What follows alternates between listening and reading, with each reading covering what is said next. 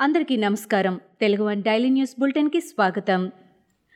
June పదిహేడు రెండు వేల ఇరవై రెండు ఈనాటి ముఖ్యాంశాలు. ప్రభుత్వ పాఠశాలల్లోని విద్యార్థులకు నాణ్యమైన విద్యను అందించడమే లక్ష్యంగా ఏపీ ప్రభుత్వం మరో ముందడుగు వేసింది. ప్రపంచంతో పోటీ పడేలా పిల్లలను సన్నద్ధం చేసేందుకు ఎడ్యుకేషనల్ టెక్ కంపెనీ బైజూస్తో ఒప్పందం చేసుకుంది. దీనిలో భాగంగా నాలుగు నుంచి పదో తరగతి వరకు ఎడ్యుటెక్ విద్యను అందించనున్నట్లు సీఎం జగన్ వెల్లడించారు. అలాగే ఈ సెప్టెంబర్ నుంచే ఏటా ఎనిమిదో తరగతిలోకి వచ్చే విద్యార్థులకు ట్యాబ్లు ఇవ్వనున్నట్లు తెలిపారు. బాసర్ ట్రిపుల్ ఐటీకి డైరెక్టర్గా ఓయూ ప్రొఫెసర్ సతీష్ కుమార్ను నియమించారు. దీనిపై స్పందించిన విద్యార్థులు డైరెక్టర్ నియామకంతో సమస్యలు పరిష్కారం కావని తెలిపారు. వీసీతోనే సమస్యలు పరిష్కారం కానప్పుడు డైరెక్టర్ నియామకంతో ఉపయోగం లేదని వారు తేల్చి చెప్పారు. సీఎం కేసీఆర్ వస్తే తప్ప ఆందోళన విరమించబోమని విద్యార్థులు చెబుతున్నారు. కేసీఆర్ పాలనలో విద్యా వ్యవస్థ పూర్తిగా నిర్వీర్యమైందని బీజేపీ ఎంపీ ధర్మపురి అరవింద్ విమర్శించారు.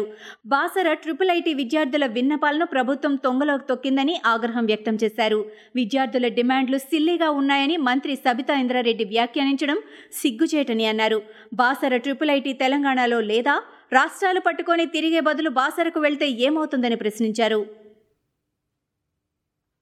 ఉత్తరప్రదేశ్ ప్రభుత్వం అనుసరిస్తున్న బుల్డోజర్ విధానంపై గురువారం సుప్రీంకోర్టు కీలక సూచనలు చేసింది. రాష్ట్రంలో కూల్చివేతలు చట్టానికి లోబడి ఉండాలని అవి ప్రతీకారం తీర్చుకునే విధంగా ఉండకూడదని స్పష్టం చేసింది.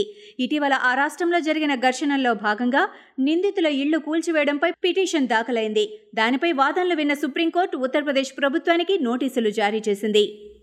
రాష్ట్ర పరిస్థితి పిచ్చోడి చేతిలో రాయిలా మారిందని రాష్ట్రంలో సైకో పాలన నడుస్తోందని టీడీపీ అధినేత చంద్రబాబు విమర్శించారు.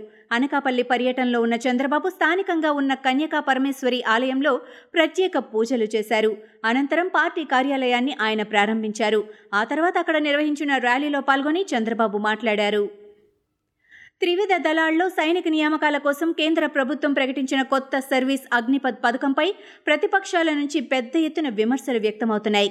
దేశానికి ముప్పు పొంచి ఉన్న వేళ ఈ పథకం సాయుధ బలగాల సామర్థ్యాన్ని బలహీనపరిచేలా ఉందని కేంద్రంపై విపక్షాలు మండిపడుతున్నాయి. అలాంటి వేళ ఇది రక్షణ శాఖకు అనవసర భారమని బీజేపీ ఎంపీ వరుణ్ గాంధీ పేర్కొనడం కమలం పార్టీలో హాట్ టాపిక్ అయింది. రాష్ట్రంలో ఐదుగురు ఐపీఎస్ అధికారులను బదిలీ చేస్తూ జగన్ ప్రభుత్వం ఉత్తర్వులు జారీ చేసింది. కర్నూలు జిల్లా ఎస్పీగా సిద్ధార్థ్ కౌశల్ను నియమించింది. కృష్ణా జిల్లా ఎస్పీగా పి జాషువా విజయవాడ నగర శాంతి భద్రతల విభాగం డీసీపీగా విశాల్ గున్నీకి బాధ్యతలు అప్పగించింది.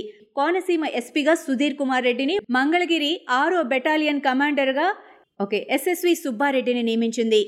సంక్షోభం నుంచి ఆక్వా రంగాన్ని గట్టెక్కించాలని సీఎం జగన్కు టీడీపీ జాతీయ ప్రధాన కార్యదర్శి నారా లోకేష్ బహిరంగ లేఖ రాశారు. ఆక్వా హాలిడే ప్రకటించకుండా ప్రభుత్వం తక్షణమే చర్యలు తీసుకోవాలని డిమాండ్ చేశారు.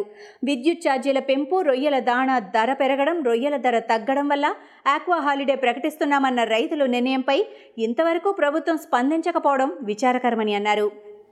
మాజీ ఎంపీ కాంగ్రెస్ నేత రేణుకా చౌదరిపై పంజాగుట్ట పిఎస్లో ఎస్ఐ ఫిర్యాదు చేశారు.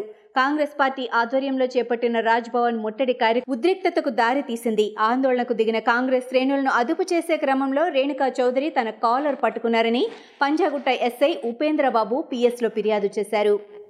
ఢిల్లీలో కరోనా కేసులు భారీగా పెరుగుతున్నాయి. కేవలం పది రోజుల వ్యవధిలోనే అక్కడ ఏడు వేల వందకు పైగా కొత్త కేసులు వెలుగు చూశాయి. దీంతో ప్రతి ఒక్కరూ కోవిడ్ నిబంధనలు పాటించాలంటూ వైద్యులు వైద్య రంగ నిపుణులు విజ్ఞప్తి చేస్తున్నారు. ఢిల్లీలో రోజువారీ కేసులు పెరుగుతూ ఉండటంతో పాజిటివిటీ రేటు కూడా పైకి పోతోంది.